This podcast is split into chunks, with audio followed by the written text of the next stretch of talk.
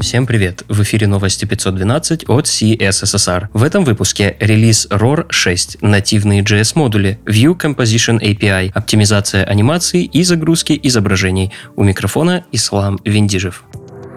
Интересные публикации. Первую очередь обратите внимание на статью Филиппа Волтона, инженера из Google. Во-первых, статья про то, как завести нативные JavaScript модули в свой продакшн уже сейчас. А во-вторых, для подключения таких модулей используется Rollup вместо веб-пака. Редкий гость в нашей студии.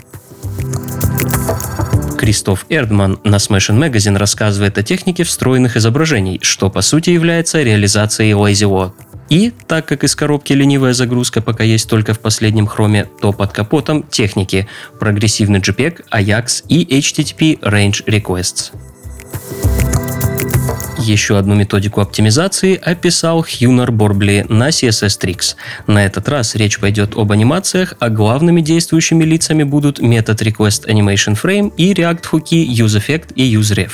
Стоит отметить, что UseRef тут используется совершенно нетривиальным способом два клика не получится. Катерина Павленко рассказывает о первичной конфигурации CI-CD GitLab, идущими из коробки. Статья знакомит с базовыми основами, включая подробный разбор конфиг файла. Новости релизов. Минуточку внимания, случился мажорный релиз Ruby on Rails. Спустя год разработки доступна шестая версия фреймворка.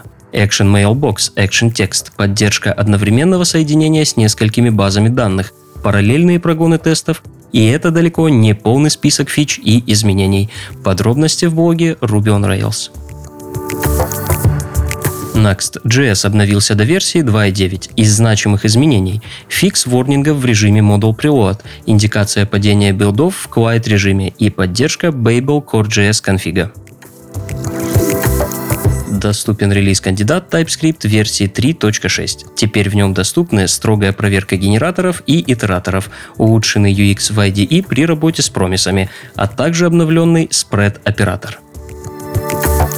Git обновился до версии 2.32. Этот релиз имеет два крупных изменения. Новые команды Git Restore и Git Switch, которые по сути расширяют возможности Git Checkout, и новая команда Git for each ref, выводящая список рефов вместе с комитами, на которые они указывают. Вышел Rust 1.37. Теперь на ину можно ссылаться через алиасы type. Cargo встроена поддержка вендорных зависимостей, а также добавлена возможность создания констант в неявном виде, например, через нижнее подчеркивание. Доступен релиз инструментария Tor 0415. Реализована экспериментальная поддержка добавочного заполнения на уровне цепочек. Добавлена поддержка аутентифицированных ячеек SendMe для защиты от DDoS атак. Также проведен ряд оптимизаций, снижающих нагрузку на процессор. Вышел Laravel 5.8.33, главными темами которого стали новые возможности валидации имейлов, а также ряд багфиксов. Также на этой неделе вышла версия Node.js 12.9.0. Подробнее о релизе в блоге Node.js. Завершает неделю релизов Nginx Unit версии 1.10, главной фичей которого стала возможность обрабатывать входящие WebSocket подключения.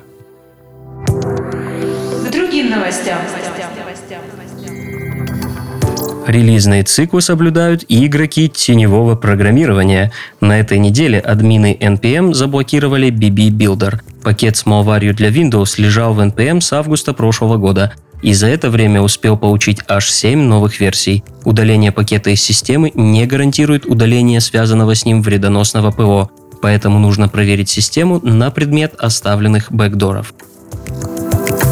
Несмотря на активную Ready for Comment стадию, на официальном сайте Vue.js появилась документация по грядущему Composition API. Такое название в итоге получил API Vue 3.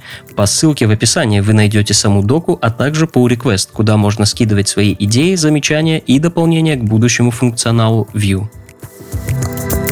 GitHub теперь поддерживает веб-аутентификацию WebAuthn для ключей безопасности. Начиная с сегодняшнего дня, вы можете использовать ключи безопасности для двухфакторной аутентификации на GitHub с еще большим количеством браузеров и устройств. Более того, не раскрывая подробностей, GitHub разработчики сообщают о биометрической аутентификации вместо пароля в ближайшем будущем. Android отказывается от сладкого. Каждая версия системы, начиная с версии 1.5, получала собственное кодовое имя на тему сладостей. Начиная со следующей версии, кодовым именем будет являться порядковый номер обновления, как это уже сделано с Android 10. Такое решение продиктовано в первую очередь мультиязычностью системы. На разных языках не всегда понятно получается произнести название, например, в случае с KitKat и Lollipop. Возможно, разработчики пойдут по пути еще большего минимализма, учитывая, что десятую версию уже неофициально назвали Android Q. Все ссылки на инфоповоды и сопутствующие публикации ищите в описании. С вами был Ислам Вендижев. До встречи через неделю.